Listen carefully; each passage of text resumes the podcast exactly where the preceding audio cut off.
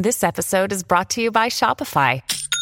Forget the frustration of picking commerce platforms when you switch your business to Shopify, the global commerce platform that supercharges your selling wherever you sell. With Shopify, you'll harness the same intuitive features, trusted apps, and powerful analytics used by the world's leading brands. Sign up today for your one dollar per month trial period at shopify.com slash tech, all lowercase. That's shopify.com slash tech.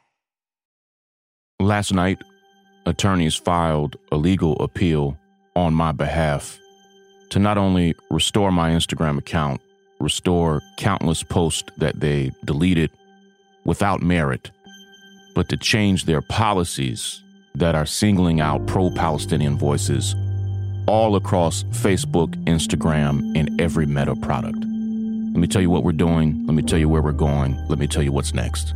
I'll unpack and explain it. This is Shaun King, and you are listening to The, the, the Breakdown. The, the, the, the, the Breakdown. The, the, the, the Breakdown.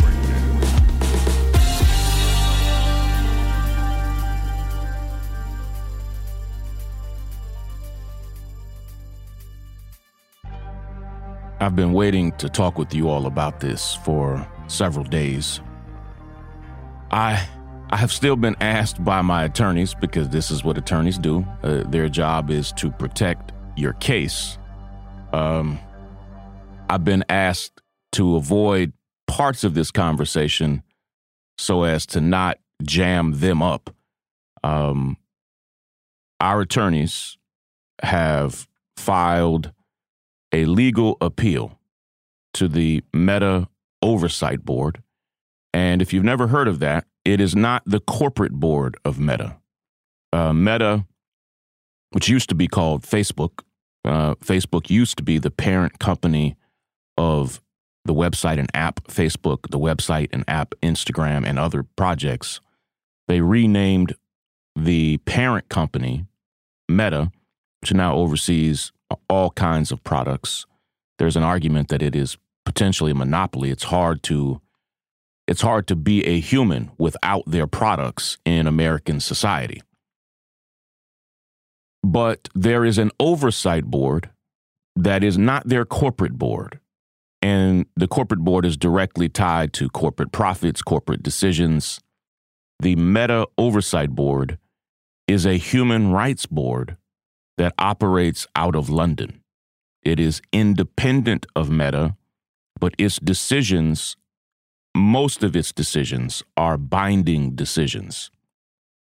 It is made up primarily of human rights attorneys and experts that oversee much of the very complicated stuff that goes on these platforms. And I have been a power user of Meta products for nearly twenty years. You've already heard me say this, but I have spoken at corporate headquarters before. I have been featured on their website, on their blogs, for how to use their products well.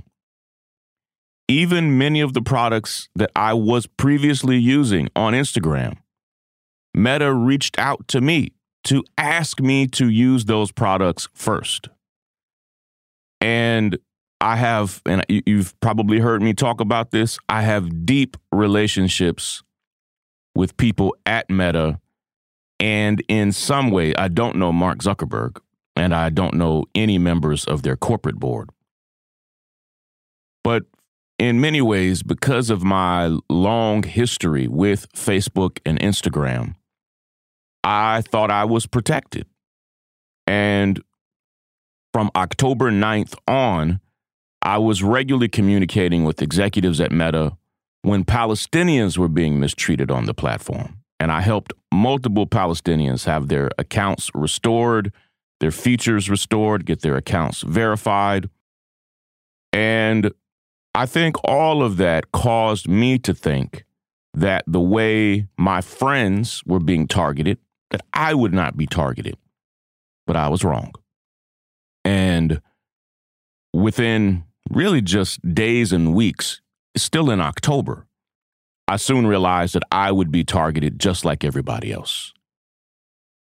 Even though someone told me that there were people working to have my account deleted, even though I had been told that governments and corporations were trying to lobby Meta to have my account banned, to have me banned from Instagram. It actually happening on Christmas Eve and Christmas Day, and them then deleting the rest of my accounts on New Year's Eve and New Year's Day, on holidays, and then saying, hey, well, we can't really help you because it's a holiday and we're all on vacation. They weren't on vacation when they deleted my accounts. They weren't on vacation when they banned me.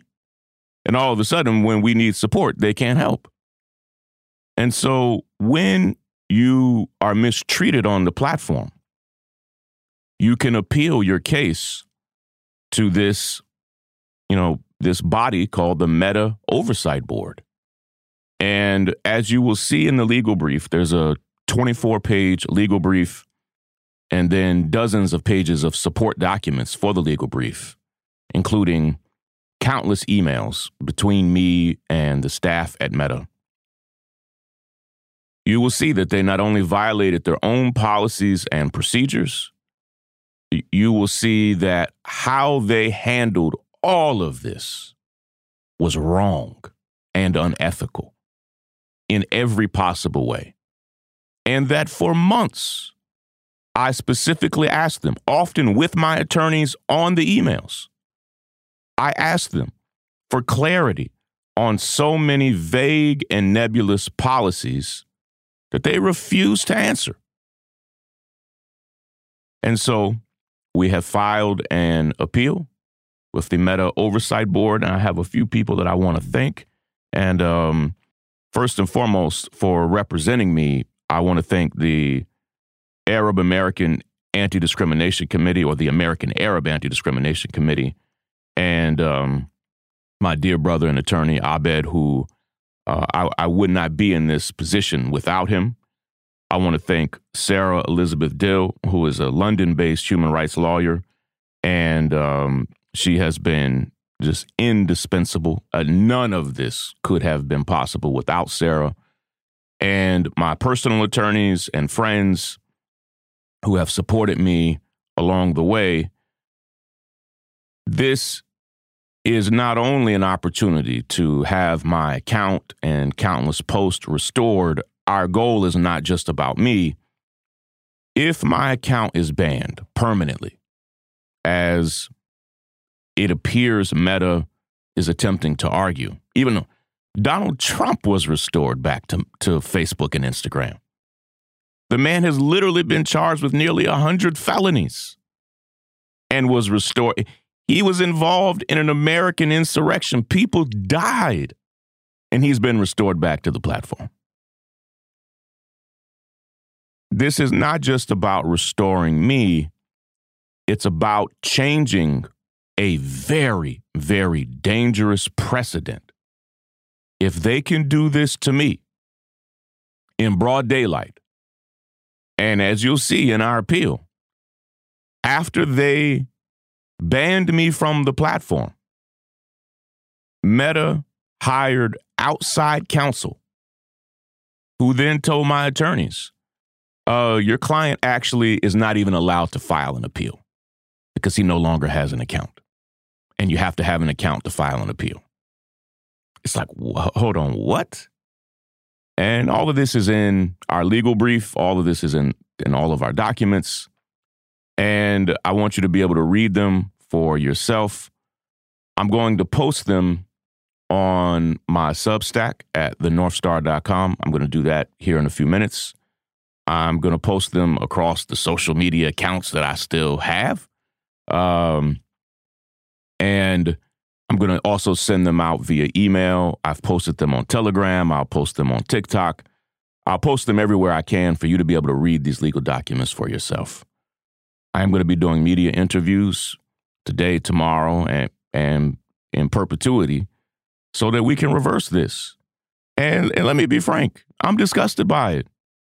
And it's important to me